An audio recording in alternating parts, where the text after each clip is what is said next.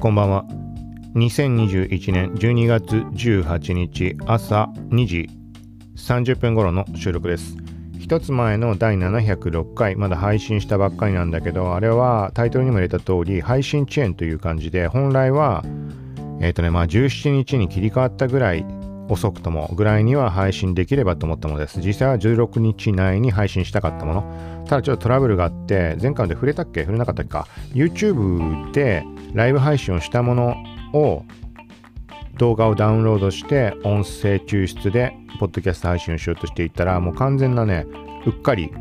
ミスをしてしまった感じでなんかねライブ配信形式にすることによって配信を楽にするつもりが逆にダウンロード可能になるまでの時間かかるのをちょっとねうっかり忘れていてだから同時に動画の録画もしとかなきゃダメとかそういうことになるよねまあなんかそんな都合でとにかく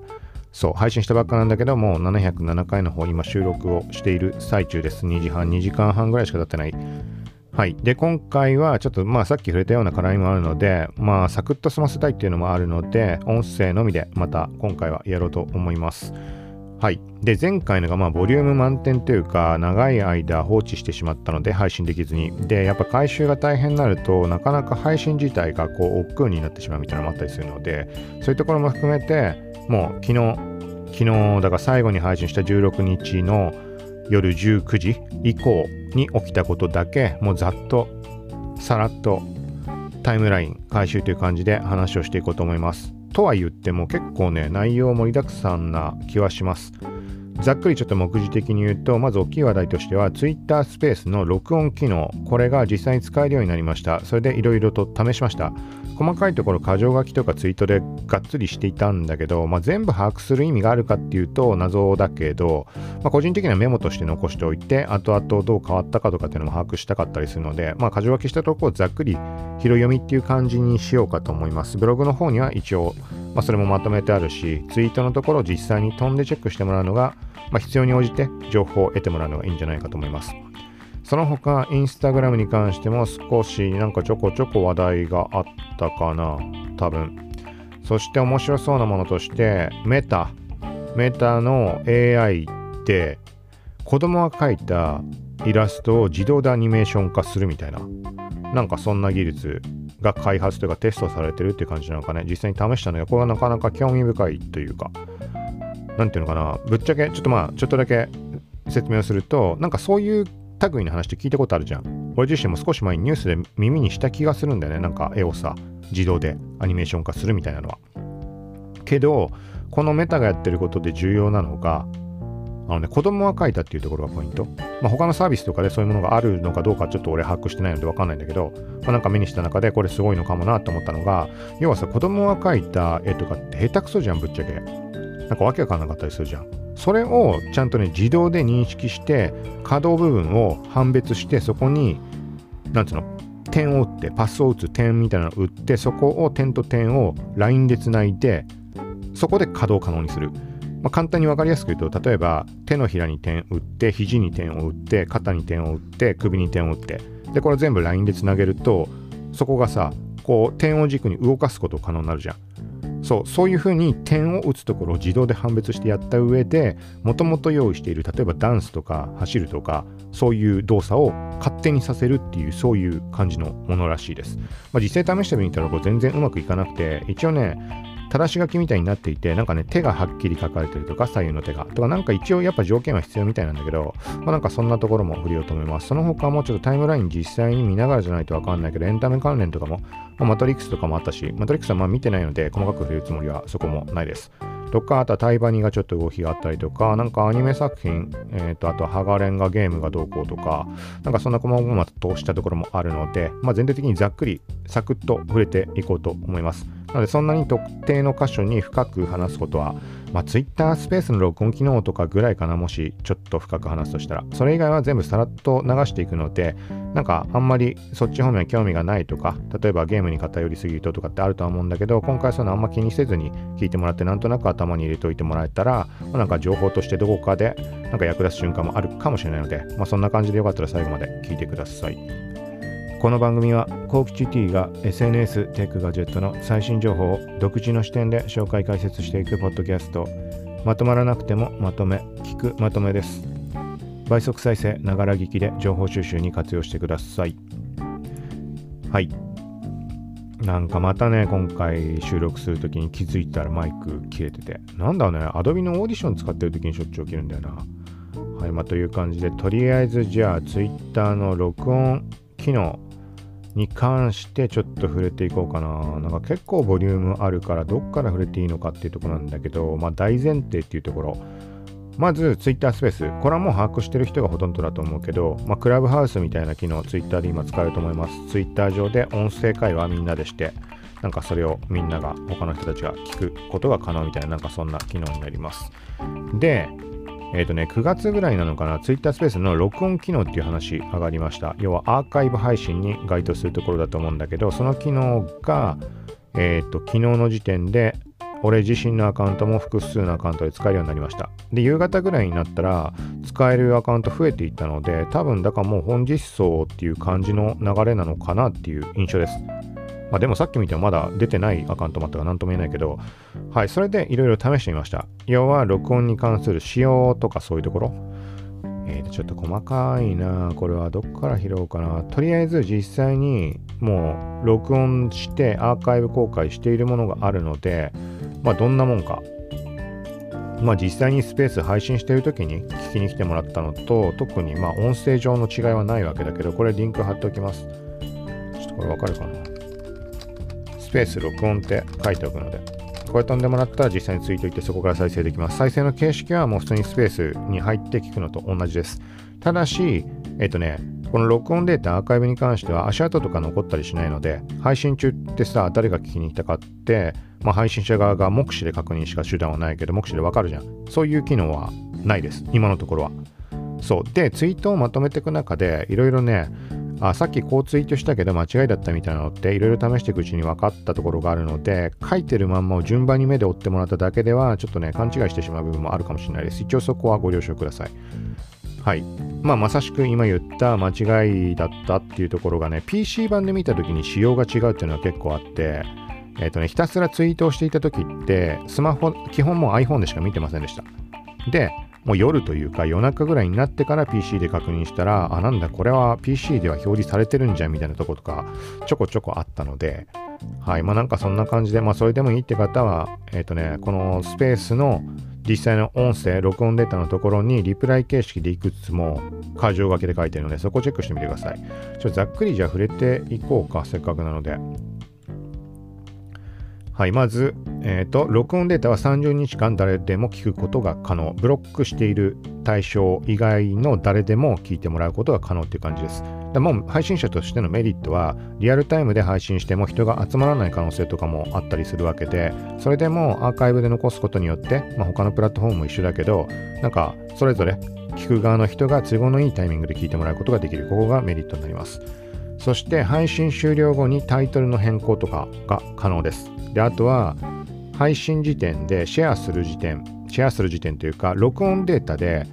開始地点を指定することができます。これ最初、前方のトリミングができるってことかなと思ったんだけど、そういうことではなく、音声データはもう丸々残っている状態で、この位置から再生っていうのを指定することができます。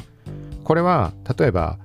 YouTube だとか、Spotify も今音声の補対をしていると思うけど、この地点から再生するっていうふうにパラメータを付与してシェアした時に聞いてもらうみたいなことではないです。あくまで配信者側がこの地点から、例えば冒頭10秒無音になってしまったっていう時に10秒の地点に合わせておいて、10秒からすぐにもう言葉が聞こえるような状態に設定しておいたとしたら、誰もがそこから再生可能っていう感じです。もうちょっと言うと、YouTube とかってシェアするときにさ、開始地点ってこう指定すると、はてな、なんだっけ、t イコールとか、なんかしらそんな感じで数字つくじゃん。で、その秒から再生されるじゃん。で、それは、シェアする側の人が任意で場所って決められると思います。そういうことじゃないです。配信者がもうここの10秒って決めたら、もう一つのパラメータとか一切つかない Twitter スペースの URL にアクセスしたときに誰もが同じ位置から聞くことができる。だからまあ配信者的にはメリットあると思います。要は無駄なこと最初冒頭話しちゃったからちょっとここは飛ばしてあの聞いてもらいたいとかそういう感じに使える。逆に言うとデメリットとしてはえーとまあ、聞く側の人が聞いてあこの部分良かったっつって例えばじゃあその場所から再生できるようにパラメータつけてみたいなことはできないです、まあ、裏側でパラメータとかなんか用意されてるかもしれないけど普通に使おうとした限りではできないですはい続いてツイートのピン固定も残るこれはツイッタースペースを配信している最中にツイートの共有って画面の中にできます使ったことある人、聞きに行ったことある人は見かけたことあるかもしれないけど、例えば、どこどこのお店のこのご飯が美味しかったんだよねって言って、例えば自分が過去にツイートしたものとかのを呼び出して、スペースの中、音声配信の部屋の中に表示して、見ながら聞いてもらうことができる。興味があるんであれば、実際にそのツイートもツイートが表示されているので、タップして、あのいいねをすることとかブックマークすることもできるし、みたいな感じになってます。で、これがじゃあ録音の時にどういう風になんていうのかな、作用するのかなっていうのがちょっと気になって、で、これがスマホと PC で大きな違いがありました。これは PC は Windows 10使っていて、で、スマホは iPhone っていうそこの確認になります。まず iPhone で見た時っていうのは、配信者以外の人が見た時は、そのツイート、配信時にシェアされていたツイートに関しては見られませんでした。これはその本人も見られないです。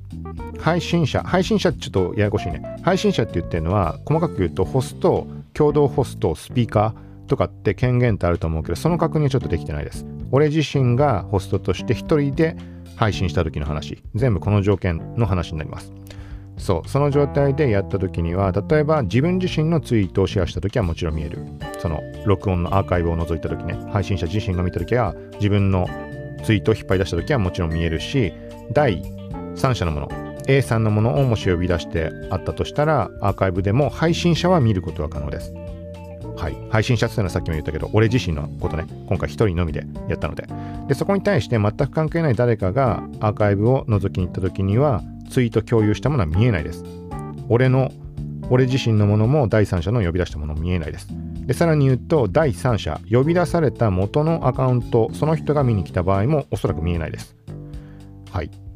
で、一方、PC で見た場合、Windows で、まあ、俺はブレイブ使ったけど、Chrome で見たりしても、まあ、おそらく一緒だと思うんだけど、PC の場合はね、このツイートの共有は見えました。はい。誰から見ても見えたと思います。誰からっつっても2、3アカウントで確認しただけなんだけど、なんかさっきみたいな配信者だから見えるとか、第三者から見えないとか、そんなことはなく、普通に見えてました。だから、これはまあメリットとも取れるし、デメリットにもなるかもしれない。まあ、デメリットってこともないと思うけど、デメリットって言ったらあれだよね。なんか人バカにするとかさ、そういう用途でやっちゃうとバレちゃうからダメですよって、まあそもそもそんなのやんない方がいいいい話だけどさ。まあなんかそんな感じになるけど、どっちかって言ったら、なんかまあメリットに、まあ、つながるのかな。どっちかっていうと。まあ文句でも言ってない限りはデメリットにはならないよね。なんか例えば、えっと、まあさ、自分のコンテンツをシェアしてくれた人のを取り上げてありがとうございます的な内容とかってのはありそうな話だし、例えばビジネスブランドとかだったら自社の商品でも何でもそういうものを取り上げて、こんな感じで口コミ投稿されてました、ありがとうございますみたいな使い方もできるし、まあいろんな使い方そこあると思うんだけど、まあとりあえず PC では見られる。iPhone では配信者にしか見られない。そういう感じです。ちょっと細かすぎるね。もうちょっとざっくりこう。はい。で、このそもそも録音のデータのシェアだとかアーカイブ的なそういうことはスペースの配信終了時点しかできないわけではなくその後でもできました。時間が経過してからでも再度シェアすること可能です。でもう一つ重要なのが Twitter スペースの URL に関してはスペースをリアルタイムで配信している時の URL とアーカイブの URL は一緒です。なので、例えば今 Twitter スペース開始しましたって配信者がシェアさえしておけば、今すぐは聞けないけど後で聞いてみようとか、もしくは聞いてるのがバレるのが嫌なので、後でこっそり聞こうみたいな、そういう人も、まあ、いると思うので、入りづらいとかリアルタイムでは。っていう人は、ファボっておくとか、そういうことしておけば、後で、えっとまあ、録音されてるものだって事前にまあ判定がつけばって話になってしまうかもしれないけど、どっちにしろ、ブックマークとかして目印だけつけておけば終わった時点でアーカイブ形式になってるんであれば聞くことはできるし、まあダメだったらダメだね、それ諦めるしかないけど、みたいな感じのことができるので、まあなんか、これ聞こうかなと思ったものは、とりあえずいいねとかブックマークしておけば、後で聞ける可能性もある、聞く側の話、あの人の話してみれば、まあっていうところは一つメリットになるんじゃないかなと思います。その他、えー、っと、まあいろいろあるんだよな。あとは大きい、まあ単純なところだと、録音中は配信画面の左上に REC、REC っていうアイコン出ます。これは Spotify のグリーンルームと同じような仕様です。だから入ってきてパッと見で録音中だってのがわかるので、まあなんかいろんな意味合いで捉えられる捉えられるけど、例えば、まあ、そんな荒荒らされるようなケースっていうのが今、Twitter スペースであるのかってそこまで把握してないけど、まあ、暴言を吐く吐かないとかっていうレベルでも、録音中って露骨に出てるっていうのは、ある種の抑止力にはなるかもしれないね。まあ、逆に、逆にあれだよね、台無しにしてやろうっていうケースだとあれか、あえて言うケースもあるか、アーカイブとして機能しなくしてやろうみたいな考え方もね、可能性としてはできちゃう、できちゃうというか考え方あるかもしれないので、まあ、とにかく、まあ、そのレコード中、録音中っていうアイコンは出ます。なので逆に言うとあとはスピーカーとして加わってもらう場合なんかも例えばリスナーとしている人を登壇してもらうみたいな感じで呼んだ場合っていうのも現在録音中だっていうのをいちいち説明しなくてもまあ比較的分かりやすいんじゃないかなと思います。まあ、もちろんその都度言った方が確実ではあると思うんだけど、まあ、そんなところはメリットかと思います。そしてあとは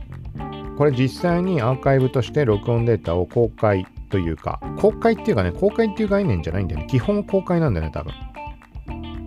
基本公開。あのねそうだ大前提を言い忘れた。Twitter スペースの開始画面のところに録音するかしないかっていうののオンオフのスイッチが出ます。オンをした場合にさっき言ったみたいに配信画面の左上にレックボタンレックアイコン出るしっていう感じなんだけどそれをオンにした状態っていうのは終了時点でもう公開っていうことかな基本的には。多分わざわざ公開とかそういう概念ないと思います。さっき言ったみたいに Twitter スペースの URL 配信リアルタイムのライブ配信の URL とアーカイブは同一のものなので今から始めますって言ってシェアした URL あるじゃん。それは配信終了時点で録音から再生するそういう状態にもうステータス移行しているはずです。はい、で対してこれを削除っていうことができます。はい、で削除をすると、まあ、もちろん聞けなくなります。通常のスペース配信が終了しましたっていうそのままの表示で聞くことはできない。まあ当たり前だけど。で、これ、配信終了した時点で配信終了画面以外に通知タブ、通知タブにもここからアーカイブというか録音データのシェアができますみたいなそんな感じの通知が来るんだよね。そう。で、そこの通知は仮にアーカイブのその録音データを削除っていうのをやったとしても通知自体は残ってました。で、通知の表記も録音データをなんかシェアするとかなんとかってなんかそんなニュアンスなんだけど、タップしてみると実際に再生できないみたいな、なんかそんな状態になります。細かいよね。はい。で、あとは、これはちょっと重要かなと思うのが、これも全部現時点の仕様と把握したことに過ぎないのであれなんだけど、Twitter のスペースタブって人によっては見ること可能だと思います。ざっくり言うと、まあ今配信されている Twitter スペースがずらっと並んでトップ、人気のスペースだとか、まあなんかあなたにおすすめみたいなのが出たりとか、そんな感じになってます。で、一番上に検索窓があって、そこからキーワード検索できます。で、これはね、試してみた限りだと、自分自身がライブ配信中の状態でタイトルに含むようなキーワードで検索すると引っかかります。まあ当たり前なんだけど。うん、ただ、ただね、完全一致に近いような状態じゃないとなかなか見つけづらいというか、完全一致の必要はないんだけど、なんかね、単語単語でスペース入れて複合キーワードとかでやっても出ない場合もありました、そもそも。でもまあ一応配信中のものは出る。対して、録音、アーカイブのデータに関してはいろんなパターン試したけど表示されませんでした。あくまで現在リアルタイム進行中のものだけが検索対象っていうことかと思います。現時点では。はい。で、まあ、そうなった時に、あとは前から触れている期待していたところとしては、Twitter スペースのこのアーカイブから録音データのダウンロードできたらいいのになっていう話してました。まあ、もうちょっと言えば字幕データも欲しいは欲しいんだけど、ただし、これは特にボタンとかなんかダウンロードボタンとかそういうのは存在しないように思います。多分。なんとかやろうと思えばできたりするかもしれないけど、ごくごく基本的にはそういう機能はなさそうです。まあ、これ何のためかっていうと、ポッドキャスト配信に流用するとか、はい、そういう使いみ使い回しできたらかなりメリットなので、まあ、これはさっき触れた Spotify のクラブハウス機能、Twitter スペース機能みたいなグリーンルームっていうアプリに関してはそういう機能がついています。録音とプラス録音データに関しては配信終了時点で速攻メールが飛んできてそこからダウンロードできます。これが最大のメリットです。グリーンルームに関しては。はい、だからそういう機能は Twitter スペースはないっていうことになります。で、ダウンロードを音声データ手に入れようと思えば前触れたみたいに Twitter アカウント自体のデータを丸々ダウンロードすればその中からスペースのフォルダを探して音声データを手に入れることはできます。ただこれはもう半日かかったりとか、時間もかかるしデータめちゃくちゃ重いので、まああんまね、簡単に利用できるって感じではないので、まあちょっとここはなんか新しくそういう機能をつけてくれるとか、そういうとこに期待するしかないかなという感じです。はい。で、もう一つ、えっ、ー、と、ツイートアクティビティ。に関しては特にこのアーカイブの項目アーカイブのツイートを見ても特殊な項目はありませんでした。例えば再生回数とか視聴維持率とかなんかそんな感じじゃなくごくごく普通の項目しかありませんでした。はい。でここも次に触れるのも iPhone と PC で見た時で違いがあったんだけど iPhone で見た時はね多分ねその録音データに関して何回再生されたかとかそういうのは表示なかったはずです。なんだけど、なかったはずですって言い方をしてるのは、PC でその何時間か前に確認した時は出てました。でもないもんだと思ったら PC 側だと出ていたので、なんか出ないですって書いちゃったんだけど、そこはまあ後で PC 側では出てましたと書いたんだけど、ここも PC と iPhone で見た時の差になります。はい。なんかね、なかなかね、まあ何のアプリでもサービスでもそうだと思うけど、ここら辺のズレが、うん、なかなか悩ましいよね。なんか人によってさ、え？ってなる問題に発展することも多分あると思うんだね。なんかさ、なんかそんな風に思ってなかったからやったのにみたいなこと出てきそうな気がするけどね。はい。ちょっとスペースの録音機能、20分も使ってんだ。ちょっともう終わりにします。続いて、ちょっとしたところでデンファミニコゲーマーの記事です。ファッションセンター島村からプレイステーションのクッションが登場。12月18日、今日の朝9時から26日23時までの期間限定で Web のみで販売ということです。なんかね、ちらっと見て気になって、ああ、これはみたいに、なんていうの、見た目的にはさ、なんかね、前にもこういうのあったっけ？なんかその記憶なのかな？なんかこれ気づいたら買いたかったな、みたいな。なんかね、プレイステーションかなんかだと思うなんかクッションかなんかあった気がするんだよな。なんかね、その流れかなと思って、とりあえず見に行ったんだけど、個人的にはね、ちょっと違いました。なんか思ってた感じと違う。まずね、プレステのコントローラーの形したクッション2種類黒と白のやつと、あとは、プレイステーションのさ、四角、丸、×、三角？のあのアイコンアンジャンボタンの、なんかそれが書かれたね、四角い長方形のクッション。ま、座布団みたいな感じかな。低反発ではないと思うけど、価格的に。なんか低反発で連想するような見た目の雰囲気。と、あとは初代プレイステーションの見た目のなんかイラストが描かれてるみたいな、なんかそんなやつかね。ちょっとね、個人的には思ったのとは違ったのであれなんだけど、まあ安いしね、値段。コントローラー型のやつが税別1290円。で、ボタンマークとか本体のクッション、長方形のクッションが890円になってます。あなんかコントローラーのはまああったらあったらいいのかな。でも送料もかかるしね。他に島村で買うものって果たしてとも思ってしまうんだけど、まあそんな話です。続いて、へーっていう話で、トゥギャッター気になったもの。面倒な印刷して郵送しろ系書類の倒し方。郵便局のウェブレターがデータを上げるだけで安価で良さそう。はい。これは、もうなんか、え、そんなのあるんだっていうふうにちょっとびっくりした。まあ、特に俺自身は、その郵送でどうこうっていうことになるようなことってのは、まあ、そもそも、なんか何をすることっていうのがないので、なんかやりとり的なことって。まあ、ごくまれにさ、なんかの書類でっていうことは、あまあ、ないとは言えないけど、まあ、何にせよ、その印刷して郵送しろってのに対してその印刷すべき印刷しなきゃいけないデータを多分、まあ、郵便局とかのやつでウェブ上にデータをアップして郵送まで勝手にやってくれるってことだと思います。はい。まあ、細かいところはこれ、トギャッターのリンクを貼っておくので見てみてください。なんかそれだったらいいよね。なんか印刷して郵送ってさ、まあ、印刷自体も俺はもう、なんかもう耐え難き行為だけど、それを折って封筒に入れて、宛名を書いて、そんなバカな話あるかと思ってしまうので、これはいざ機会があったら、ちょっと使おうと思います。まあでもその反面なんかデータの取り扱いとかセキュリティとかそういう側面もあるから一概にはまあいいとばかりも言えないかもしれないけど、まあ、手間を減らすっていうとこだけに関して言えば、まあ、なんかすごい良さそうかなっていう感じです。続いて、まあこれも時々ツイッターにツイートしているんだけど、スパム専用メールアドレスってのがあって、そこに届くスパムの勢いがすごい、10月ぐらいにツイートしたものをちょっと読んでみると、スパム専用メールアドレスが地獄。メルカリ、桜インターネット、MI カード、ヨドバシ、アメリカンエキスプレス、三井住友、他にも V パス、LINE ビッグカメラ、Amazon 楽天などももちろん届くみたいな状況です。で、今日がね、たまたま気づいたっていうか、なんかね、メルカリが、あれ？これ本物かな？偽物かな？みたいな状況があって、メルカリでメールボックス内検索して並べたら、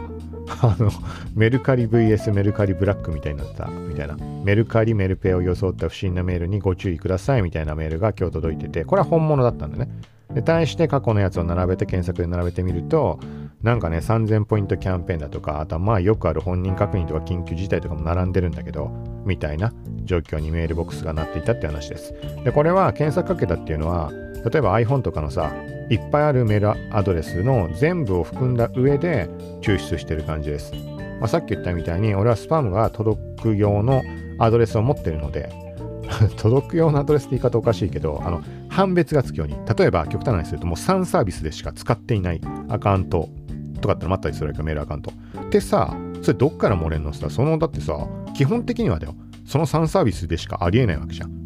ただ、よく出回っているパターンのスパムが届き始めてるか、なんかどう、なんかの経路で、まあ、流出したりしてるのかもしれないけど、流出といういうよりは、なんかメールの送信とかのそこの最中、そんなことがあるか知らないけど、まあ、そのぐらいはっきり区別はつけています。そう。な中、まあなんかね、だからその全部のメールアドレスで見たときには、ちょっとね、俺もね、うっかりしてしまうときがある。だから個別のメールアドレス単位で見れば絶対に騙されることはないはずなわけよ。スパムが届きまくるアカウントはこれって分かってるから、そこでは何もサービス使ってないので基本的に。人間が生きる上で必要な類のサービスは使ってない。だからそこのメールアドレスにはもう全部スパムだっていうのが分かってるから騙されることはない。でも対して、さっき言ったみたいに、いろんなアドレスがごちゃ混ぜの状態でメールボックス全部全体で見たときには、ごくまれになんか危うい瞬間もあったりするっていう感じ。まあ、そこのニュアンスでメルカリ VS メルカリブラック、まあ、そこしか書いてないから今言ったような意味は伝わらないと思うんだけど、はい、みたいな感じです。まあ、ここは注意してくださいというところです。続いて、いつも情報提供してくれる Q さんさんから情報をいただきました。えっ、ー、とね、Twitter のフリートの機能の派生で登場した機能だと思います。はい。具体的に、えっ、ー、とね、ツイートしてくれた、くれたというか、そもそも、えっと、自分のアカウント自身でツイートしていたのを後でシェアしていただいたっていう感じになります。とりあえずツイートされていたところを見てみると、えっ、ー、と、ツイッターの新機能、はてな、カラーボールみたいなボタンを押すとこんな画像を作れたっていう感じで、投稿画面の、えっ、ー、とね、画像とか音声録音、声のツイートとかのアイコンの左側に、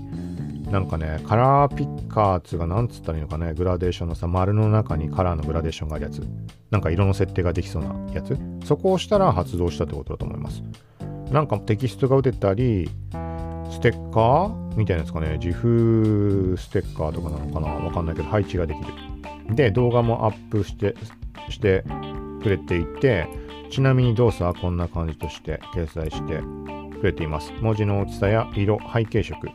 太字などなどに加え変なイラスト追加できる。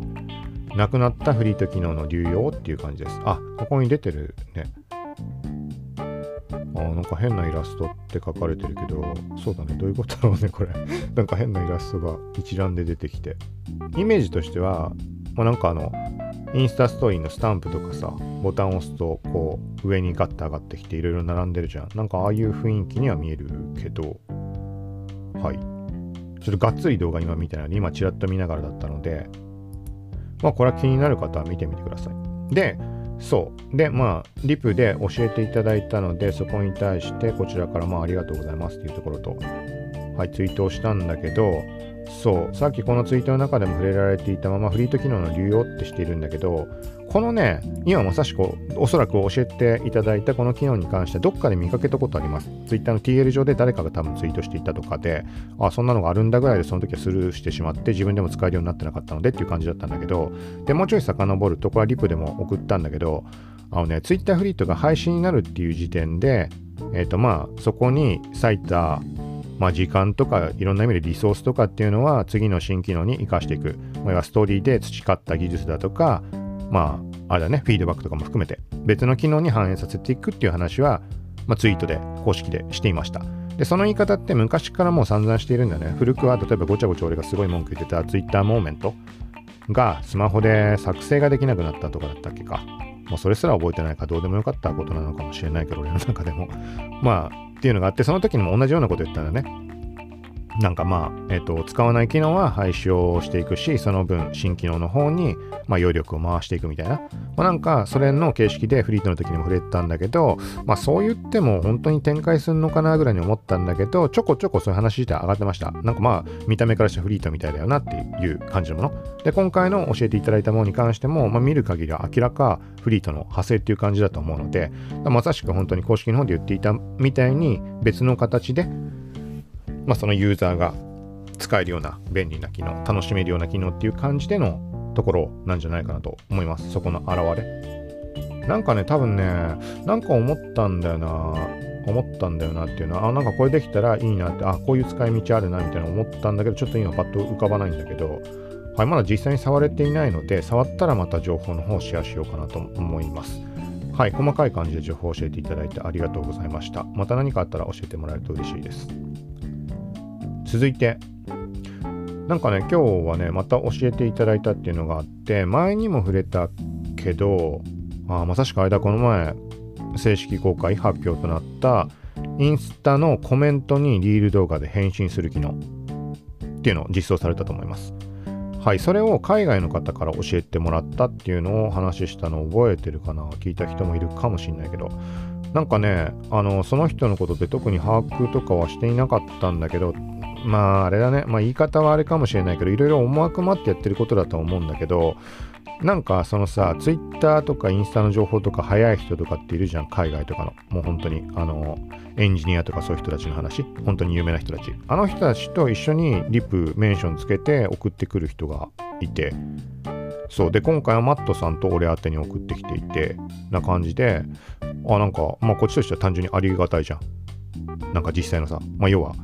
さっき教えてもらったって言ったみたいな感じの新機能に関してこんな画面表示されてましたよみたいな感じで教えてくれる人がいるっていう話なんだけどでそのインスタコメントにリール動画で返信機能を教えてくれた人と同じ人がまたなんかメンションつけて送ってきたのね、まあ、今回さっき言ったマットさんと俺宛てにっていう感じで。で見てみたところちゃんと俺把握してなかったんだけど少し前にニュースメディアとかで取り上げられていたあのインスタのホーム画面のフィード投稿の表示フィードを時系列順に戻すように選択できるようななんかそんな話が上がってると思います。俺も細かく把握してないんだけど。それと同じタイミングで、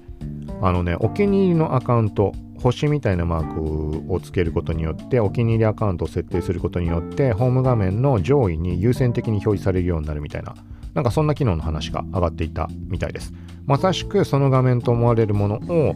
まあ、今回のその海外の方、この前と同じ人が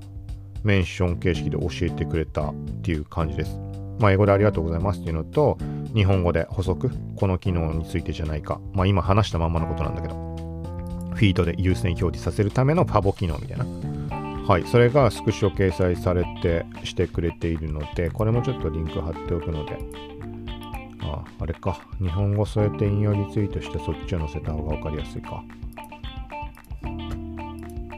はい、これはあれだね。どうなんだろうね。なんか普通に考えて、使うのには、なんかお気に入りのアカウントが最優先表示されるっていうのはいいけど、見てもらいたいなって思うクリエイター側っていうのはちょっと厳しいものもあったりするよね。人気のアカウントばっかりさ、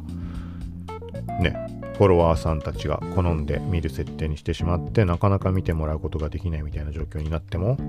もうおかしくないと思うので、うん。ちょっとまとめてるので待ってください。フィード投稿にお気に入りアカウント優先表示。はい。まあっていう感じで、えっ、とね、なんていうのかな、バルターリトさんかな。まあありがとうございます、いつも。ポッドキャスト聞いてるとかそういう流れではさすがにないと思うんだけど、でもあれだよね、海外の方ってさ、例えばさ、たとめちゃくちゃ例えばの話だけど音声で日本語は把握できるけど文字だと書けないっていう人がいたっておかしくないじゃん。もう全部可能性の話だけど。そうとかって考えるとあれだよね。可能性としてはポッドキャストは聞いてて音声レベルでは把握ができるけど文字だと分かんないみたいなことでっていう可能性もあるよね。だってさそもそも海外の人でさ俺に送ってくるってなんかよく分かんない感じじゃん。どう考えても例えばさ例えばマットさんとか有名な人のことを知ってて俺がそこに絡んでるのをたまたま見かけたっていう可能性はないとも言えないけど 俺が絡んでるなんて言ったってさそんなごく稀にしかないじゃん。なんか何ヶ月に何回かたまにメンションで俺送ったりすることもあるけどその有名な方に対して。逆に俺が情報提供みたいな意味合いも含めてなんだけどとは考えづらいのでどこかから 俺のアカウントにたどり着いてっていう感じだと思うんだよね。じゃなきゃわざわざ俺にメンションつけないじゃん、まあ、ここは音楽があってもおかしくないとは思うんだけど。だって俺はさ嬉しいから反応するじゃん。どっちかって言ったら。もちろん反応しない可能性もあるけどね。で逆に他の有名な人っていうのはさ反応しないでスルーするケースも多いかもしれないじゃん。で2人にメンションをつけておけば俺が反応すればそのもう一人の人にも あの通知が行くわけでとかっていうなんかそういう思惑があったりするのかもしれないけどもう俺は情報シェアしてもらってもありがたいので、まあ、普通に、まあ、対応してる感じなんだけど。はい、まあ、なんかそんな感じで。うん、でだから言語的にもこれねこの前ねちょっとね違う言語言っちゃったんだけどえっとね翻訳かけたらポルトガル語ってなってるのね。だからポルトガル語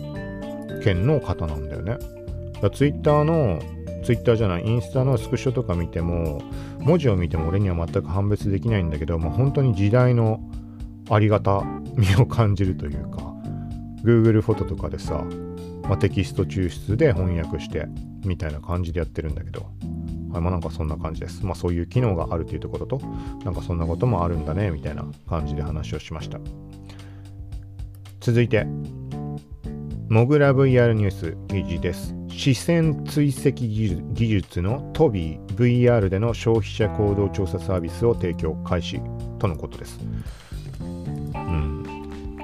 これは知ってる人は知ってるんだろうし、知らない人には聞いたこともない名称になるのかね。俺も、ま、別に何も詳しくないんだけど、このトビーっていう次戦追跡技術、まずこれ自体が何かっていうと、アイトラッキングになります。人がどこを見ているかっていうののデータを、何て言うのかね、調査とか解析したりとかで、まあ、なんかサービスに生かしていこうみたいなことだと思います。ちょっと冒頭読んでみると、トビーテクノロジー株式会社は VR を活用した消費者行動調査サービスの提供を開始しました。同社は本サービスの第一弾として、コンビニエンスストアやドラッグストア、スーパーマーケット向けの VR コンテンツを作成。棚割りや商品パッケージ、反則物の効果測定、調査におけるアイトラッキングの活用を図ります。でもあれだろうね。どういうふうに並べた時に最も変わりやすいとか視線がどう動いていくとか。その中で何ていうかな感情の推移までは まあ測れないかもしれない。けど最終的に何かに決定するわけじゃん。その時の視線の動きからじゃあこういう置き方をした方がいいとか色がこういうものの方がいいとかなんかそういうとこなのかね。商品の形とかも含めてさ追求していけば分かるのかもしれないしまあそういう感じだと思います。とにかく視線に関するそういう技術。でこれは個人的に体験したことがあるんだよね。謎の言い方だけど。というのが、2019年10月まで時は遡りツイートしたところ、ニューエイリアンウェア M17 の視線なんとか怖い。この視線なんとかっていうのが、まあ、さっき触れたものだったって話なんだけど、俺が見るだけで画面が明るくなるノートパソコンの話です。そう。見るだけだっていうふうにツイートしてるんだけど、ここで監視しているんだろうかとして、エイリアンウェアのね、なんつうのかな、ヒンジの内側ね、ヒンジの内側のど真ん中の下の部分に、なんかね、カメラっぽいのがついてるんだよね。カメラは普通に考えて別で上にあると思うんだけど、あった気がするんだけど、まあで、そこで多分何かをね、こう監視してる。要はアイトラッキング、そこの監視をしてるってことだと思うんだけど、これもうちょっと説明すると、単純に言うと、俺が PC から顔をそっぽ向く、横とか向いてる状態だとスリープになる。で、顔を正面に向けるとスリープ解除になるっていう感じなんだね。まあそれだけでもすごいと思うんだけど、このね、さらにすごいのが、ちょっとね、騙してみようかなと思って、顔を例えば右に向けるじゃん。斜め、右の方とか向けれて。PC には正対していない。そうすると画面は暗いんだよね。暗くなる。まあ要はスリープ状態。スリープって言っていいかわかんないけど、まあ、画面がとにかく、その明るさが暗くなって、まあ省エネモードに入るみたいな。で、顔を右斜めに向けたまんま視線だけ目だけ左にずらしてパソコンの方に向けると明るくなるの。怖くないこれ。で本当に顔の向きとかそういう判定じゃないんだよね細かい技術とか知らないよ。本当にそうか分かんないんだけどとにかく俺は何回もそれ試して視線だけであの反応するっていうのが確実にあったのですごいなと思って。だからそれがそのノートパソコン、デルアンバサダーでお借りしたパソコンでね、そのパソコンで使われていた技術っていうのがさっき言った本当に VR 動向とか商品その棚がどうこう並びがどうこうとかそういうとこになんか展開してるみたいな話っぽいです。まああのこそこそ俺が見てんの 見破るんだからいろいろできるだろうねきっと。はい。でこれはもうちょっと言うとこのなんでそのエイリアンウェアっていうノート PC についてるかっていうとまあゲーミング PC になるのでゲーマー向けというかそのゲーマーの視点を把握するどういう動きをしているかみたいななんかねそれをね見ている人に把握してもらえるような機能だかなんだかがあったんだっけなわかるかな？ちょっと俺わかんないよ。正確にその時ってゲーム全然やってなかったから今考えるともったいないんだけど、特に何も試すことしなかったです。さっき言ったみたいに顔を向けると明るくなるなとか、そらしたら省エネモードになるなとか、まあ、そのぐらいしか把握してなかったんだけど、例えばゲームだったら考えられることね。俺は勝手に想像で言うだけだよ。例えば自分がプレイしている時のアイトラッキングのデータを保存しておいて、あ、この時にこっちを見せたからこの時やられたんだとか、そういう解析を自分でできるのかもしれないし、これわかんないです。本当にそうかわかんないけど。で、多分、そのね、デルアンバサダーとかのその説明のとこで見たのだと、これ嘘かもしれない。ちゃんと調べてほしいんだけど、そのね、ゲームの配信中に、まあ、例えば上手い人とかがさプレするときにそのパソコン、その技術が備わっているものを使うと、トビーっていうアイトラッキングね、使うと、それをゲームの配信を見ている人がそのゲーマーがプレイ中にどこを見ているかっていうのを視線をなんかポインターだか表示して映して配信ができるみたいな。なんかそんなのをねどっかで見た気がするんだよね。はい。だからなんかまあどっちにしてもなんかすごい話じゃん。なんかとんでもない話というか。そうだからすごいなと思ってちょっとこれはまあ繰り返しになるけど正確かはわかんないので気になる人はこれ調べてみてくださいエイリアンウェアプラス Tobii アイトラッキングとかで調べると多分出ると思うので続いてなんかインスタ見ていったら出てきました。望まないやり取りを防ぎましょう。あなたとあなたのコミュニティの安全を確保するために追加設定をオンにすることをお勧めします。はい。で、設定を確認というのを押すと、これらの設定をオンにしますかとして不快なメッセージを非表示にする。そして詳細コメントフィルター。みたいなのが表示されました。ただなんかもう意味が、意味がわかんないですが、言葉言ってる言葉のそのまま機能を書く機能はわかるんだけど、ごちゃごちゃごちゃごちゃいっぱいありすぎてもわけわかんないな、みたいなことをちょっとツイートしただけなんだけど、今回は。8月にツイートしたもので、そろそろ何が何やら、どこにあるやらわからなくなってきた。ミュート、ブロック、制限する、やり取りを制限、発見タブの制限、不適切なコンテンツをコントロール、非表示ワードのカスタムリスト。何かわかんないじゃん。なんか言葉もさ、制限から抑制するに変わったりとかいろんなことありすぎるんだけど、そんな中出てきたのって、なんかよくわかんなくて、新機能なのか、もしくは、ちょっとこれも別でツイートしたんだけど、なんか気づいてないだけですでに何らかの攻撃を受けていて、既存機能の案内発動っていう意味合いで 案内を出してきたのかなみたいなちょっと思って。そう。で、なんかその先に思い当たることって一応あったんだよね。なんかね、何ヶ月か前かとかそのぐらいからやたら NFT とかそこら辺に関するね、DM 来まくって。で、これって俺、プロフに、えっとね、ちょっとだけ NFT って書いてあるんだよね。リンク貼ってあるものが今、えっとね、写真だとかそういうのを一応 NFT として出してあったりするので、あ、あれだ、前ちょっと触れたか。もうある時期から有名になってしまって、一応その前から俺触ったんだけど、あのさ、なんか、なんていうんだっけ、あれ、博物館じゃなくてさ、VR で展示ができるやつあるじゃん。有名なやつ、NFT のやつサイバーなんとか。そう、それ先にまあ多分なんか急速に話題になったんだけど、ある人が広めてから。その前から一応ポッドキャストで触れてたんだけど、それのリンクを貼ってあるんだね。でそこの説明として NFT って入れてあります。NFT となんだっけな ?NFT と、ちょっと忘れちゃったけど。だからそのせいかもしれないけど、とにかく来まくって、なんかね、漠然と単純にそういうふうに思ってたんだよね。あとは、あとは、例えば、NFT 関連のアカウントをフォローした時にフォロワーリストをたどってめちゃくちゃ送信されてるのかなみたいに思ったんだけどふと思って要はインスタのさキーワード検索使えるようになったじゃん。日本も。11月中旬ぐらい？この前触れたけど。で海外は英語ベースでもっと前から使えてるはずなんだよね。これもエリア限定とかあるかもしれないから本当に影響あるかわかんないけど、まあ、要はそのキーワード検索ができるがためにそのプロフレベルで判定してそのスパムの DM が増えてるのかなみたいな。で、その結果、こういう機能がありますよっていう風におすすめしてきてくれたのかなみたいな流れで。そう、まあ、ちょっとツイートをしたりしました。まあ、答えは何もわかんないんだけども、何にしよう。何にしろ、不快なメッセージを非表示にするだとか、詳細コメントフィルターとか、そんな機能はあったりするので、まあ、そのあたり悩んでいる人は、設定見るとね、結構細かく今あるから、しばらく見てない人はちゃんと見てみた方がいいと思います。セキュリティもね、だんだん強化されて機能ついてきてね、セキュリティとプライバシータブ、その2箇所見ると、だいぶなんかそういうところで嫌な思いしてるとか、不安がある人とかっていうのは、まあ、なんか対策できるんじゃないかなと思います。えっ、ー、と、続いて、2021年買ってよかった後悔したものこれをちょっと箇条書きしておきましたこれはタイミングを見てポッドキャスト内で触れようと思いますなんか年末感あるしよくそういうのやってるじゃんみんな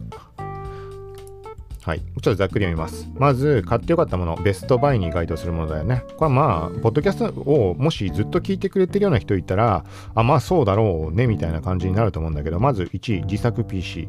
はい、一言コメント一応入れたんだけど、逆光でも満足。これ逆光ってのは俺自身が対価だと捉えてるんだけど、でもまあ満足感はすごいなって。もう散々ゲームがどうこうって言ってるけどさ、それも自作 PC 組まなかったらそうはなってないし、で、細かい話するとキリがないけども、デスクトップを買うっていうのはもうやっちゃいけないこと完全に俺の中では特にっていうのもあるし、ざっくりなんでかっていうと、例えばさ、地震が起きた時にうわーって思う理由の大きな一つってさ、そういう荷物があるってことって重要だと思うんだよね。だって仮にさ、ノート PC だけしか重要なものがない人間だったとしたら、それ持って逃げりゃいい話じゃん。でもさ、デスクトップでモニターサンダーあって、PC 本体があって、周りに周辺機器とかあったら絶対逃げられないじゃん、これ持ってなんて。でもさ、これ持ってかないわけにいかないとか、わけのわかんない葛藤始まるですよ、一瞬の中で。でもノート PC だけだともうそんなこと何もないわけだよ。そう。とか、そういうこともそうだし、なんかいろんな側面で。単純にさ、ノート PC 行くのはどこにでも思い立ったらすぐどこにでも行けるじゃん。どこにいたって構わないじゃん。でも据え置き型じゃそうはいかないでしょ？とかそういう意味合いで逆行だっていう話をしているわけだけど、まあ、反面やっぱりえっ、ー、と、もともと、そう、PC 自体をもう買うのに抵抗があった。まあ、散々触れてるけど、なんかわけのわかんないぶっ壊れ方したりだとか、有償交換しかできないとか、サーフェスシリーズの。でいろんなことがあって、もうわけわかんない、もう買うタイミングないし、とかってなったんだけど、そんな中、まあ、値段安く済むっていうので、自作 PC っていうところで、全く組み方も知らないけど、調べてやって、まあ、できましたっていう話、ポッドキャストで触れたことあると思うけど、まあ、よくできたよね。ちょっとびっくりだ。値段全然、あの、グラボめちゃくちゃ高いから安いやつを抑えてっていう感じで、ギリギリ10万ぐらいで組んだんだけど、それも全然ね、普通にね、快適に使えてる。まあ、重めのゲームは多分プレイ無理だけど、それこそクラウドゲーミングとかがあるから、まあ何ら問題ないし、なんかもともとさ、1年前とかでごちゃごちゃ言ってたような、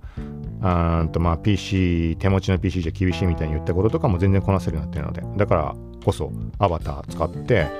なんか OBS 使って、ゲームもやりながらとかの配信とかも叶うようになってるわけで、まあ、そういう意味でめちゃくちゃ満足度はすごい。ただし、もう完全なる逆行であり、対価でやっちゃいけないことをしているっていう罪悪感を感じながらには、まあ、なってるかなっていう 感じです。はい。で、続いて2位が、これもしょっちゅう触れてます。TP リンクっていうメーカーのルーター、Wi-Fi6 ルーターと、プラスメッシュ Wi-Fi 中継機、この組み合わせになります。細かいところはまあ今話さず、また、またどっかのタイミングで話すと思うので、まあ、せっかくなのでこれまとめた回を作って。ざっくり言うと、もう自宅の回線の環境がめちゃくちゃ快適になった。なんかさ、ソフトバンクとかで渡されたそのままの何も考えずに使ったんだね。あんまルーターって考えてみたら、自分で買って使ったこととかっての確かにあるはあるんだけど、なんかね、あんまそこに気が回ってなくて、なんかちょくちょく変に途切れるなと思ったけど、まあ別にそんな支障もないしさ、まあいいかぐらいだったんだけど、変えたらね、もう激変。速度が上がったっていうのもあるんだけど、安定性がすごい。もう訳のわからず、プツプツ途切れとかそういうことは一切なくなった。なんかちょくちょくあったんだよ、本当に。でもなくなった。から、まあ、そういう意味合いでもルーター変えてみるのはありじゃないかっていうのと、この TP リンクっていうのが価格抑えめで結構機能が充実していて、まあ、中華製なので抵抗のある人はまあね、自己判断のところになると思うけど、なんかね、すごい、すごいっていうか、無難な値段でルーターもね、なんかアンテナがさ、棒型にはっきり見た目で棒が伸びてるもの。本当に効果があるのかって俺知らないけど、なんかさ、見た目的にも強そうじゃん。その棒。一応角度をその使う方向に向けてくださいとかってなったりするから意味があるんだと思うんだけど。そう。とプラス中継機。メッシュ Wi-Fi 中継機。これは普通に電波を中継するっていうだけではなく細かい説明できないけどちょっと気になる人メッシュ Wi-Fi って調べてください。あのねまあ電波が届かないエリアのところにメッシュ Wi-Fi 中継機を置いておくんだけど例えば SSID の切り替えとかそんなことを一切気にすること気にする必要がないこれがメッシュ Wi-Fi の説明として正しいかはわかんないんだけど、普通に中継機あったらさ、別の SSID がなんか設定が必要だったりとか、なんかそういうことがあるのかね、そもそも。これわかんないんだけど、そこも。とにかく、もともとじゃあ例えば10メートルの円状にしか電波が届いていなかったとしてある一方向の10メートルの位置に中継機を置いたとするこのメッシュ Wi-Fi っていうもの。そうするとその間まあその置いた場所から先まで行き来するときに何一つ意識することなく勝手に切り替わってくれるっていう方がいいのかね。うんみたいな感じなんだね。大元の SSID の設定をそのまま同じ設定で使える。この言い方が正確かわかんないけどとにかくややこしいことがない。だからよく言ってるんだけど快適になったなっていう意識すらもうないんだよな俺の中に。ふとした瞬間にあそういえば全く途切れないわみたいなことを思う瞬間ってあったりしてその時に初めてはこのおかげなんだなって。両方合わせてもいくらぐらいだろうね。1万2000ぐらいかな。そんぐらいだと思うんだな。で TP リンクっていうのは結構キャンペーンとかで値引きとか結構すごかったりするので、まあ、これおすすめですよっていうところです。無意識な快適というふうに書いてます。長いねちょっと。3つ目。これは最近買ったもので、メタクエスト、オキュラスクエスト2のエリートストラップって言われるもともとなんかストラップみたいなのあるんだよね。あれ公式なのかな？公式じゃないのか？有名なやつ。それの偽物版なんだけど買ったら、これがね、快適でした。そもそもオキュラスクエスト2の何が快適じゃないかっていうと、ゴムバンドみたいなやつで顔にこう押し当てて止める感じなんだよね。頭の上を通すベルトと頭の後ろに通すベルト、ここの組み合わせで、まあ、締め付けて顔に押し付けるみたいな感じなんだけどこれがえっ、ー、とねまあ圧迫感があるとかまあぶっちゃけどうでもいいとしても映画1本とか見て外すとこれはね顔のサイズ顔とか頭がでかいっていう影響あるのかもしれないけどめちゃくちゃ後残るの。半端ない跡が残る。なんかね顔がこのまま変形しちゃうんじゃないかっていうぐらいの跡が残ります。本当にね下手したらまあこれは年齢とか肌のね年齢とかっていうのもあるのかもしれないけど1時間経ってもね跡残りっぱなしで本当に消えんのかなと思う瞬間もあったりするんだよね。そのぐらい跡が残る。これが完全に解消しました。まあほんのちょっと跡残っちゃうんだけどそう。何ていうのかね。そのゴムバンドで留めるとかではなく本体の横に棒状のもうプラスチックの棒みたいなのが伸びていって頭の後ろ側にもプラスチックの固定の部分があってなんかねカチカチカチって締め付けて固定するみたいな。ちょっとこれだけじゃ伝わらないと思うけど、まあ、それがいい感じです。ただし、まあ、ちょっと難点もいろいろあってなんかね思いのほか視点の位置がずれてしまって焦点が合わなくなることがあるような気もする。ぴったりのポイントを見つけるのが難しいみたいなデメリットもあるんだけどうんまあでもゴムバンドよりはいいかな。本当にあと半端ないもんめちゃくちゃ。わかる人にはわかると思うんだけど。はいまあなんかこれ3位かなと思って。でここからダメなやつです、まあ、これも細かい説明はしていかないけど第1位ワーストバイ。インスタ36052親指サイズは動かない。これはねもうその初期不良で音がおかしくて初期不良をしました。ちょっとさっくりつませるけど。で戻ってきたというか別のに交換という形で来たんだけどそれも何やらおかしい。音とかではなく全く別の問題なんだけどなんかねワイヤレスで撮影ができたりできるんだけどこれがねうまいこといかないんだね。何回かしかまともに動作しない。交換して戻ってきた後。なんでなのかは知らないんだけど。だからちっちゃめちゃくちゃちっちゃくて例えば帽子とかにもすぐくっつけてそのまま自分の目線でさ撮影したりとかってさできて便利じゃん。じゃあいざ出かけた時に即撮ろうとか。例えばもっとちっちゃな話でさいつでもポケットに入れて持ち歩いて例えば犬の散歩の時でも瞬間を逃さずすぐにさ T シャツとかにも簡単につけられるのでそんですぐ撮影自分の POV で撮れてめちゃくちゃいいじゃん。けどそれをやろうとすると必ずトラブルで撮影ができないの。じゃあもうそんなもの iPhone で撮るわってなって結局使うタイミングがない。っていうなんか個体差なのかもしれないけどとにかくねまともに使えたことはない。むしろ最初の初期不良最初の数日でもうすぐに送ったんだけどで1週間経って帰ってきても使うのももう慣れちゃった感じではあったんだけど音がおかしくても撮影自体その時はできました。だから別のに交換されてなんかおかしくなったのかわかんないけどなんかもう謎じゃんっていうのでちょっとまあそれは個体差かもしんないけど1位にしてあります。で第2位。これ後々考えてみたら今年じゃないかもね。去年の年末に買ったのかもね。もうこれも散々触れてるけど Apple Watch 6これま説明省きますウェアラブル不毛もうこの言葉が全て表してる。必要な人には必要だと思うけど、必要、俺には必要ないかなと思いつつ買うのやめた方がいいんじゃないかっていう、そういう話、多分ね、使わないと思う、そういう人は。そう思ってるんであればやめといた方がいいと思います。だったら、オキュラスクエスト2買った方が絶対値段も安いし。はい、続いて、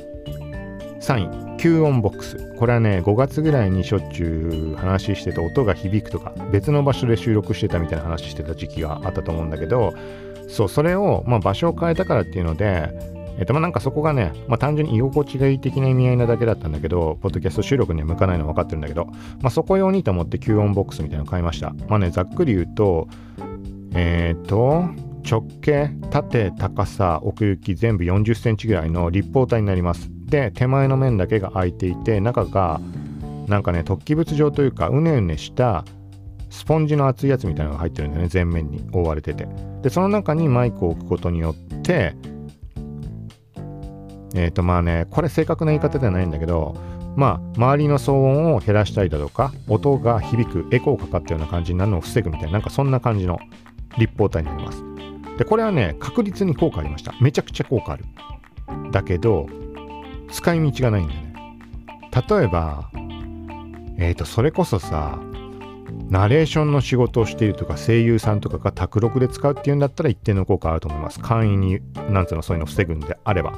ただ、俺がやってるのってさ、ポッドキャストじゃん。で、特に情報配信なので、例えば Twitter のさ、情報をチェックしながら配信するとか、そんな感じなので、つまりは、スマホとか PC を見ながら話さなきゃいけない。でも、その箱の中にさ、マイク入れて整体していったら、そんなの見らんないじゃん。40×40×40、まあ、そのぐらいのサイズだと思うので、そんなスペースはないわけだね。スマホを無理やりの形で手を突っ込んで、その暗闇の中に顔も半分突っ込むみたいな形でやれば、確実にね、その響く感じで全くなくなるぐらいになりました。でもめちゃくちゃ大変。あの、体勢もきついし。いちいちそんなことすんのかって。で、なおさら、その自作さっきの話じゃないけど、自作 PC って話でさ、トリプルモニターの状態で、こうパソコンに向かって今も撮っているわけだけど、この状態で、どうやってそのボックス設置するのか。本気でやろうと思ったらもちろんできるんだよ。なんかうまいこと設置すれば。俺の使ってるマイクが特殊ってのもあるからあれなんだけど、マイクを買い替えるレベルとかまで考えれば、そのボックスの底の面に一応穴があるので、そこからマイクを通して、なんかマイクスタンドとかも使えばできるんだけど、まあそうやったところで座りながら PC の前で使うって結構難関だね。まあとにかくそういう感じ。だ結局全く使ってない、今現状は。今現状は、まあその PC の件もあるし、いろんな側面で別の場所、もともと過ごしていた場所に戻ったんで、そのなんか変に響く場所とかじゃなく。だからまあなくたってまあいいかなっていう。時間帯によっては音いろいろ入っちゃう時もあるんだけど、まあそんな感じなので、まあちょっとこれを3番目に入れました。ただね、商品としては悪いことはないと思う。ちゃんとさっき言ったように。だから、ナレーションとかそういう仕事の人であれば、ああ、でもその人たちもあれか、わかんないけど、なんかその読む台本というか、それを見ながらって時には困っちゃうか、その狭い空間じゃ。うん、うん。もうわかんないけど、俺は PC 内スマホで見なきゃいけないので、まあ、使いづらいなっていうところで、まあ、そんな話をしました。まあ、これどっかのタイミングで、まあ、結構話しちゃったけど、まあ、タイミング見て話しようかなと思います。続いて、以前から触れている対話に12月24日はバディ再結成記念日として午前0時にタイガーバニー2のティザー PV を解禁しますとのことです。これはちょっとあれだね。気になるところだね。ティザー PV って言った時に、だから重要なのは、なんかまあ内容動向とかもそうなんだけど、そんなことよりも本当にあの企業ロゴが入ったヒーローがアニメ内で活躍するっていうアニメなので、どのヒーローにどの企業のロゴが入るんだって、そこがいつわかんのかなって、そこだよね。だティザー PV 解禁って時にそこら辺もわかるんだったら結構ね、大騒ぎというか盛り上がるところにもなると思うし、はい、メインキャラクター6人のアニメ設定も順次公開していきますだって。これも Twitter アカウントにリンク貼っておくので気になる人はチェックしてください。続いて、エンガジェット日本版の記事です。TikTok Windows からライブ配信を行う TikTok ライブスタジオを一部ユーザーでテスト中とのことです。なんかね、これはね、ちょっとね、完全把握できてないけど、専用の画面があって、TikTok 上に、多分ね、あって、そこでゲームに特化したような感じの配信ができるってことなのかな。なんかね、言い方として合ってるかわかんないけど、もしかしたら OBS 的な使い方ができんのかなみたいな。OBS って言っちゃうとちょっと言い過ぎなんだけど、でもそれに特化したような感じのなんか画面があるんだよね。ゲーム配信を意識したような感じだと思うんだけど、なんかそれっぽい言葉も書かれてるから。うーん、まあ感覚としては Facebook ライブの画面に近いこともない。近いって言い方すると違うけど、なんかそんな感じかな。はい。まあ、一部ユーザー限定ということなので使おうと思って使えるものではないと思うんだけどちょっとこれも気になるね。逆にだからあの何、ー、て言うんだっけその OBS とかをかませて配信っていうのはできないのかね。なんかストリーミングキーの発行とかああいうの何て言うんだっけ。ちょっと名称覚えてないけどまあそんな話もあるみたいです。続いて鋼の錬金術師モバイルのゲームの話あるみたいで PV 公開となっています。これはね別にぶっちゃけ俺なんていうの鋼の錬金術師鋼自体はまあ普通に好きだしっていう状態だからっていうだけなんだけどシェアしてるのはなんかねその PV を見て特別はめちゃくちゃやりたいなとかっていうわけでもないんだけどちょっとタイミングがあればまあもちろんね触れてみたいかなと思うので。なんかね昔見た記憶で全部覚えてないんだよね。めちゃくちゃなんか儚いシーンあったなって思うんだけど思い出せないみたいなのがぶっちゃけたところです。それ合わせて漫画の全巻セットのプレゼントがなんかリツイートでプレゼントみたいなのもあるみたいなので気になる人はチェックしてみるといいんじゃないかなと思います。公式アカウントリンク貼っておきます。その他、これがあれだ、冒頭で触れたメタ、旧 Facebook の AI で子供の描いた絵を自動でアニメーション化。プロトタイプにデータをアップすると、動くイラスト動画の確認、ダウンロード、シェアなどが可能。はい、これはツイートにリンクを貼っておきます。公式のその案内に関するページ載せてあるのと、あとは実際に自分で描いたイラスト、なんだろうね、なんか時々触れたすずりで T シャツ出してみたりとかさ、狂犬ジョンだとか、マイケルは狂牛が現れてもひるまないとか、意味不明なやつ。とか、あとは Adobe Stock とかでイラストとかの販売とかもしたりしているので、それを試しにアップしてみました。したらね、動いたのはすごいんだけど、犬はちょっと無理かね、形状的に。さっきさ、最初に言ったっけ？手足とかがはっきりしてなきゃダメみたいな、なんかそんな芝居とか一応あるっぽいので、はい。で、人型のもの？に関してはちゃんと動いてくれたけど、なんかよくわかんないけど、頭の部分がね、ないんだよね。顔の一部から頭が消えてしまって走り回ってるみたいな感じになってます。まあ、これ見てもらった方が早いと思います。まあね、でもすごいと思う。で、どこまでちょっと最初に話したかわかんないけど、これのポイントになるのは、その子供が描いたもうぶっちゃけ下手くそな絵なのにもかかわらずちゃんと判別をした上で手足を個別に動かして走ってるように見せたりダンスしてるように見せたりみたいになるっていうところがポイントなのかなと思います。まあ、そういうところも含めて日本のニュースメディアってその時点で上がったかな？もう今の時間帯に上がってるかもしれないけど、まあ、気になる人はちょっと原文の方えっと、マーク・ザッカーバーグさんが Facebook でシェアしてたところ載せたのと、あとは公式のリリースっぽいのも多分リンクスレッドで載せてあるので、はい、そのあたりをちょっとチェックしてみてください。なんかだからこれは、えっとね、まだね、全然開発中のプロトタイプみたいなところにアップする形式になっているので、なんかデータの利用がどうこうっていう規約みたいなのが用意されてました。なんか例えばサンプルとしてこんな感じで作れますみたいなので、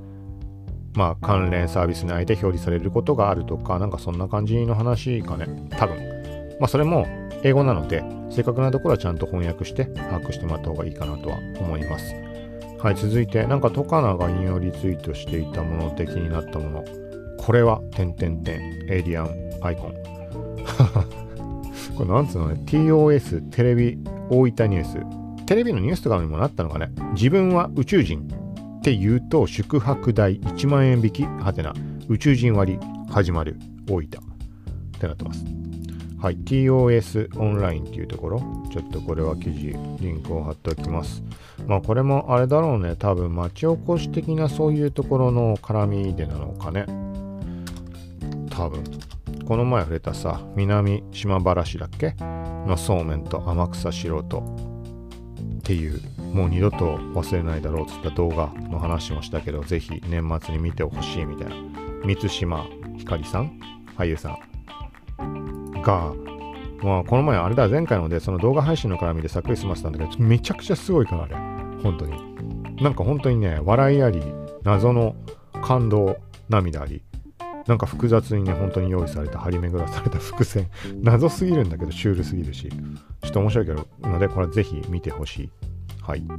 ちょっと話しそれてしまったけど、それは、ちょっとリンクどうしようかな。ちょっとじゃあ、後で貼れればリンク貼っときます。その YouTube の動画かなんかにも。続いて、あとは、これちょっと全然把握してないけど、まあ注意的なところで、Yahoo ニュースに上がっていたもので、デスクトップ、モバイル版、Photoshop やプレミアプロなどに致命的な脆弱性という話でセキュリティ絡みの話。まあこれは使ってる人とかはチェックした方がいいんじゃないかなっていうところです。俺はまだ把握してないけど、後で見てみようかなって感じです。はい。あとは、バーチャルマーケットって俺あんま把握してないけど、ちょっと行ってみました。スマホでなんだけど。うん。なんかちょっと謎かなと思う要素もいっぱいあったんだけど、なんかね、スクショの機能があるんだけど、撮るたびになんか変な画面になるんだよね。反転してしまったり、逆さまになってしまったりとか。なんか秋葉に行ってみたんだけど。でもまあ再現度としては、まあ言い方としてはあれかもしれないけど、クラスターで見るバーチャル渋谷とか、ああいう感じ、そういう感じで再現されたので、ちょっと興味深い感じはありました。本当にその空間に行ってんのかなみたいな。めちゃくちゃ見た目的にリアルってわけではないんだけど、はい。これだからあれだね、VR ゴーグルでいけるものだからちょっと行ってみたいよね。タイミングがあれば。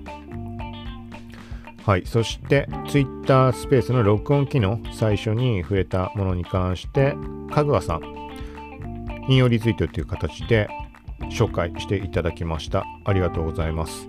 一応、まあそうだね、この概要に関するところとして、えっと、ちょっとざっくり読んでみると、一部のアカウントながら Twitter スペースのアーカイブ機能が実装したみたいですね。これで Twitter スペースを聞き逃した人にも聞いてもらえるようにシェアもできますね。という感じで記載があります。ダウンロードはできないなど他にも注意点が紹介されていますので、ぜひ上記確認してくださいという感じでありがとうございます。はい。まあ、冒頭で触れた通り、最初に箇条書きしたところはちょっと間違ってた箇所とかもあったりするはするので、まあ、今回の配信はもし聞いてもらえたら把握ある程度できるんじゃないかなとは思います。ただまあ何にしてもメリットすごいなっていうのはやっぱり感じるかな。本当はね、だからダウンロード、音声ができるようになったらそれこそ最高だなっていうのは、まあ、ポッドキャスト配信している身としては思うわけだけど、ただまあなんかあれがなんかさ精神的なプレッシャー的な意味合いで今回この件に触れてくれた他の方にもリプライで送ったんだけど例えばさ Twitter スペースをこう開いた時にさ誰も来てくれなかったらどうしようってやっぱ思ったりするじゃん。なんかさ明らか人が集まるのをもう想定してできるようなそういう人でそういうアカウントとかであればいいけど、うん、っていう場合にもアーカイブ機能があることによって何ていうのかな。あの変なプレッシャーを分散できるというか仮にさ誰も聞きに来なかったとしたってアーカイブとして30日間聞いてもらえる状況になるっていうそこが目的とも考えられるわけでまあ両方とも目的なのはもちろんそうなんだけどっていう側面でもなんかいろんな人は簡単にやりやすいんじゃないかなっていう感じがして。でさなんか結構、えっ、ー、と久しぶりに Twitter スペースって開いたんだけどなんかねちゃんと俺見てなかったんだけどまあ誰も来ない誰も見に入っては来ないだろうっていう想定というかそこは分かった上でやったんだけどなんかね何も考えてなくて、ちらっと下見たら2、3人入って聞いてくれてる方がいたんでね、まあ、すぐ出てしまった人もいた印象だけど、あれ、どっから来てんのかね？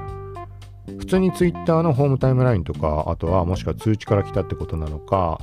今回初めて試したものとして、今でトピック機能あるじゃん。トピックつけられるやつ。それをテクノロジーと、なんだっけな、エンタメとライフスタイルかなんか、一応上限の3つまでつけるようにしました。その絡みで入ってきてくれたのかね？ちょっとわかんないんだけど、まあ、ツイッタースペースは早い段階から触ったにもかかわらず、みんなが触れられるようになった状態からもうほぼ触んなくなってしまったので、まあ、あんまぶっちゃけ知識ないです。今言ってる程度しか。なんだけど、まあ、なんか改めて触ってみるのもありかなっていうのは個人的には感じました。だ本当は、なんかさ、YouTube のアバター使っての配信もそうだし、Twitter スペースだってさ、同時にそれ配信しちゃったって構わないじゃん。あ iPhone だけもう一個増やしておけばいいだけの話だから。で、音声データは別で録音するとかでもいいかもしれないし、まあそういうこともできるだろうなって。まあただね、まあそうは言っても 全部を毎回用意するってなかなか苦痛だしね。逆に言えば Twitter スペースの方で、なんか例えばさ、質問が来たとかさ、なんかスピーカーとして参加リクエストがあったとかってなると、なんか前提を決めておかなきゃいけないじゃん。公開収録ですって、あの参加は申し訳ないですけど、できないですみたいな感じに書くとか。誰も聞きに来ないかもしれないのに、そんな話したって意味はないんだけど、そう。なんかそういうのもあるから、まあなんかなかなかね、速攻、じゃあ、思い立ったら始めようみたいなこともちょっと難しいというか別にやろうと思えばやればいいだけの話なんだけど、まあ方法としてはなんかそういうやり方もありかなっていう感じ。アーカイブができるんであればっていうのは大きな意味にはなると思うので。はい、ただまああれだね、ツイッタースペースに関しては30日で結局消えてしまうっていうところがあるので、まあ考え方次第なのかね、この辺りは。あれ？あ、そっか。はい。続いて、これは何だろうね。ブレイブウォレット。ブレイブ独自のウォレットっていうのがいつだかから実装されたんだけど、Android にも表示されているみたいな話、上がっています。続いて、テッククランチジャパンの記事です。メタがバグ報奨金プログラムを拡大、スクレイピングされたデータの発見も対象にとのことです。これいつだか話し上がったね、あの、今回は報奨金だけど、スクレーピングに、スクレーピングに関して、何ていうのかな、対策を強化していくだか、法的措置も視野に入れているとか、なんかね、結構厳しめの話をしていたんだよね。ざっくりスクレーピングって言ってもわかんない人もいるかもしれないので言ってみると、例えば、特定のサイトの情報、例えば Facebook なら Facebook の情報を常に巡回して確認して、まあ、あえてあの悪い言い方をすれば情報を盗んで自分のサイトに表示するみたいな。これ悪い側面ばかりの話ではないんだけど程度にもよるし見に行く頻度にもよるし有名なのは何だっけ？図書館かなんかの例があったっけ？図書館のデータを一定期間で見に行ってそれでサイトを構築していってどこだったっけか？ちょっと覚えてないけど気になる人は調べてほしいけど。まあ要はその自動で情報を収集してサイトに表示したりとかなんかそんな感じの類。まあ本当に程度によるしいろんなことあると思うんだけどそこに関してバグ報奨金プログラムの対象みたいな感じになったみたいです。要はお金がもらえる。それでスクレーピングしているサイトを見つけたとか、そういう場合にってことだね。金額としてはそんな高めじゃなくて、えっとね、ちょっと最後見てみると、データスクレーピングにつながるバグの報告についてってなってね。あ、バグ側の話か。あ、そういうことね。そういうサイトを報告っていうことじゃなく、そのスクレーピングするのに使われてしまうような、そういう問題を発見した場合にっていうことなのかな。ああ、かもね。ちょっとごめんなさい。これ正確に把握できてないので、まあ気にする人っていうのは、もうすでに前提の知識ある人だと思うか、俺が言うようなことではないのかもしれないけど、まあ、これも一応リンクを貼っておくので、はい、直接確認をしてみてください。金額的には、バグまたはデータセットの発見にどちらも最低500ドル、約5万7000円以上の報奨金を支払うこととなっています。続いてうんあとは、インスタストーリーの投稿時の最終画面ってあるじゃん。どこにシェアするかみたいな。まあ、当然自分のストーリーズにシェアするかとか、親しい友達とか、あとは他の特定のユーザーに送るかとか、ハイライトに追加するとか、あそこの画面がちょっと変化していました。通常ずらっと今言った感じのが縦並びにずらっと並んでると思うんだけど最初の段階ではシェアするっていう画面にストーリーズへのシェアと親しい友達の項目と DM の3種類しか出ていないでそれをシェアを完了するとその後に今まではその下に並んでいたハイライトに加えるとかえっ、ー、となんかなんだっけ他の人に送信するとかみたいなそのそのそれだけを選択するための画面が別で出てくるみたいな UI 確認取れました。まあこれも何何がどうっていうような話でもないけどまあそんなんみたいですよっていう話です。続いて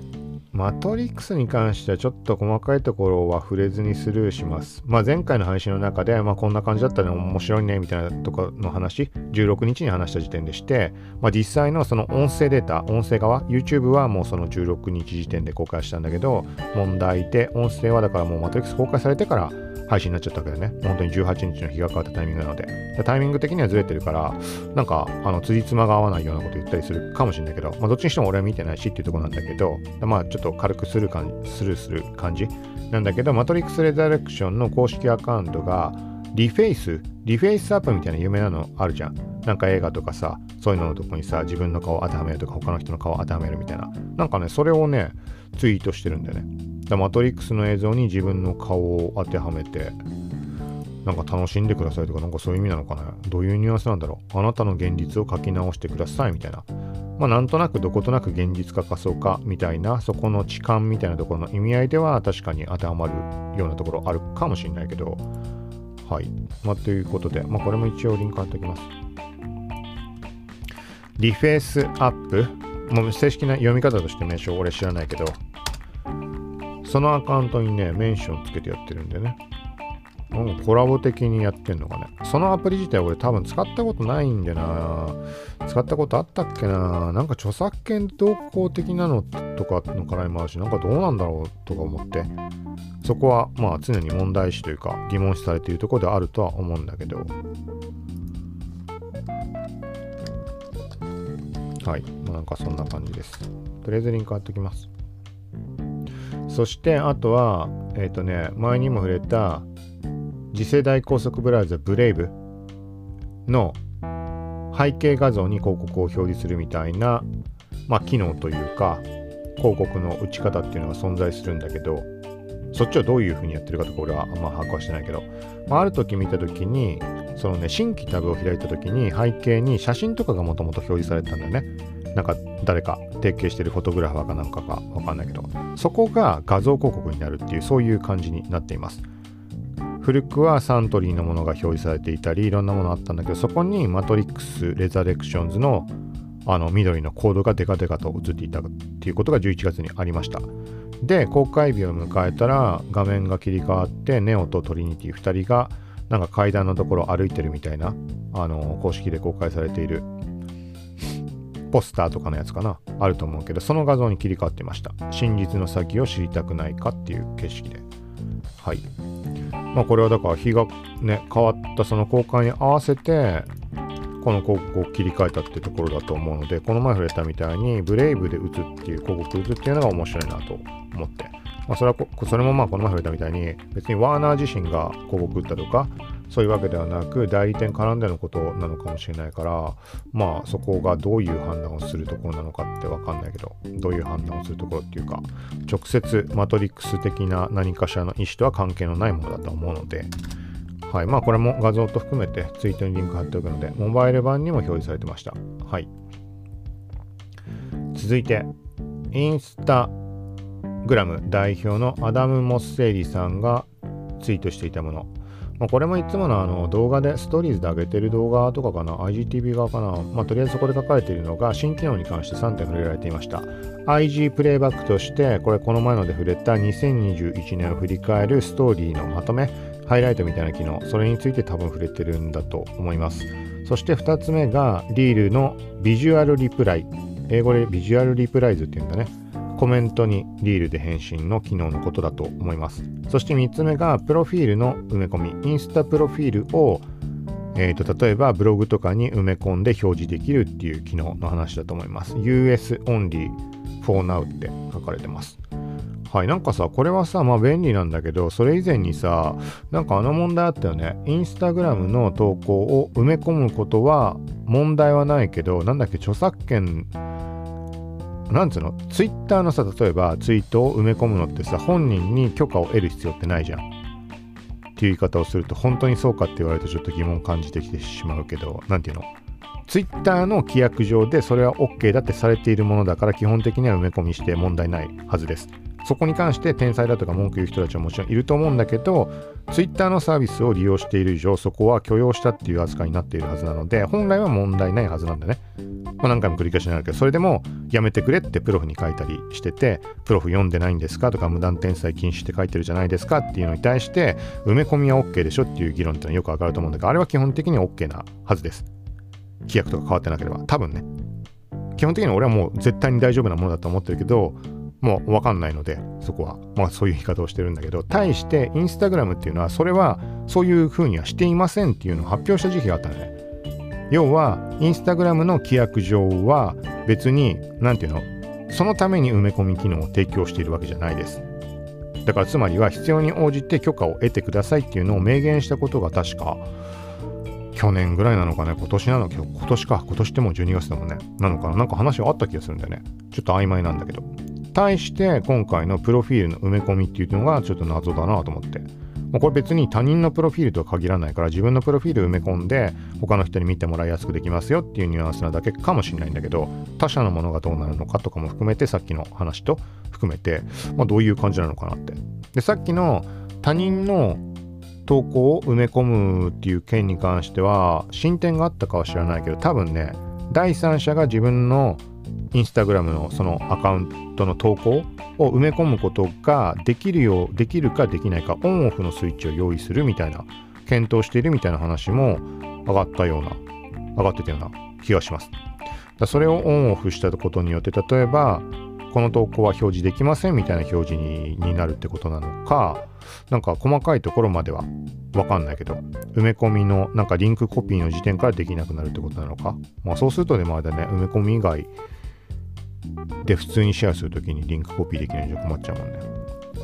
まあそうなんかそんな話があります。だからまあこの今回の件に関しては過去に俺が触れていないものだとまあインスタのプロフィールの埋め込みができるようになるかもっていうとこかな。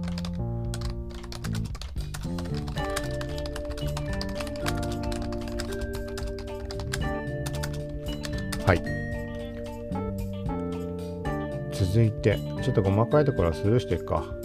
あこれで一応到達しました。長っ。1時間20分話してんじゃん。冒頭で話した Twitter スペースの録音機能そこで20分ぐらい使ってしま使ってしまったのであれだけど。いやーちょっと話しすぎたかな。話しすぎたかね。どうだろうね。わかんないけど。まあそうだな。こうやって話してみた上で考えてやっぱりこれがやっぱねまあできればそのアバター使ってとか動画でやりたいっていう思いはあるけど大変だよね。もろもろ。そう。でだからあんま厚みの溜まってしまうとさ時間かかるじゃん。例えば3日空いてしまったら3日分の情報溜まってしまうわけでさらっと話していけばいい話であるんだけど。だからこそ時間空けずにと思って今回やったのにこの時間かかっているわけだからね。ちょっと後で聞いてみよう。自分でも大体なんか確認も含めてなんとなく流して確認っていうか聞いたりはするんだけど無駄な話が多かったのかね。はい。まあなんかそういうところに そういうところに関してもなんか思うところがあればなんかリプでも、ハッシュタグってのがなんかなかなか俺チェックできないんだよな。ちょっとおかしな言い方になってしまうけど、シャープ聞くまとめで Twitter で、俺自身も最新回の通知を別のアカウントの方でやったりはしてるんだけど、なんかね、あのきっかけがないというか、なるべくチェックしようって意識でいるんだけど、気づいたらだからシェアしたりとかもしてるんだけど、まあそこに関してはそんなに、まあ俺がチェックしてないのも悪いんだけど、そんなにどうこうって、なんか今回の内容でここがこうでしたとかっていう人ってのもあんま少ないので、あのシェアしてくれる人はシェアしてくれるんだけど、っていう感じなので、まあ、そのあたり、まあ、別に Twitter に限らず、インスタの方でもいいし、この前のあの、Spotify の年間のまとめみたいなやつで、ランキング、この番組入ってたっていうふうに教えてくれた人とかもいて、まあ、そういうのものすごい嬉しかったので、はい、なんかあれば、まあ、気軽にそういうの、タグでも、リプライとかでも、まあ、なんかやってもらえたらと思います。もの、ものによってはっていうか、あのー、番組の中で取り上げたりとかっていうのは、まあ、状況によってはしたりもしていこうと思うので、はい、ということで、今回は以上です。はい、めちゃくちゃ長くなったけど、まあなできるだけまあ動画でせっかくだからやりたいんだけどね。ちょっと、あれ？この前触れなかったっけ？どっかで触れたよね。なんか別の番組がどうこうって、あ、言ってたか。あ、そうだね。なんかエンタメ関連とかゲームとかそこはもう切り離した方がいいんじゃないかとか。まあ、実際どうするかわかんないけど、まあ、本当に年末っていうところでいろいろリセットにもいいタイミングっていうのもあるので、はい。まあちょっとそのあたり考えつつ、まあ番組内でまた触れていきながらできればと思うので、はい。ということで、最後までありがとうございました。もし初めて聞いてくれた方いたら、聞くまとめとだけ、耳辺の聞くまとめとだけ覚えておいてもらうといつでも戻ってこられます。よかったら今のうちにフォロー、登録、購読などお願いします。なんか今、ちらっと目に入ってるけど、マトリックス・レザレクションズの黒猫のデジャブが映ってんね。でもこれはもう見てる人もいるわけだもんね。まあ、あんま俺自身も触れないようにしよう。なんか、なんて言っていいかわかんないけど。はい。ということで今回は以上です。また時間空かずに配信できればと思うのでよかったらまた聞いてください。さようなら。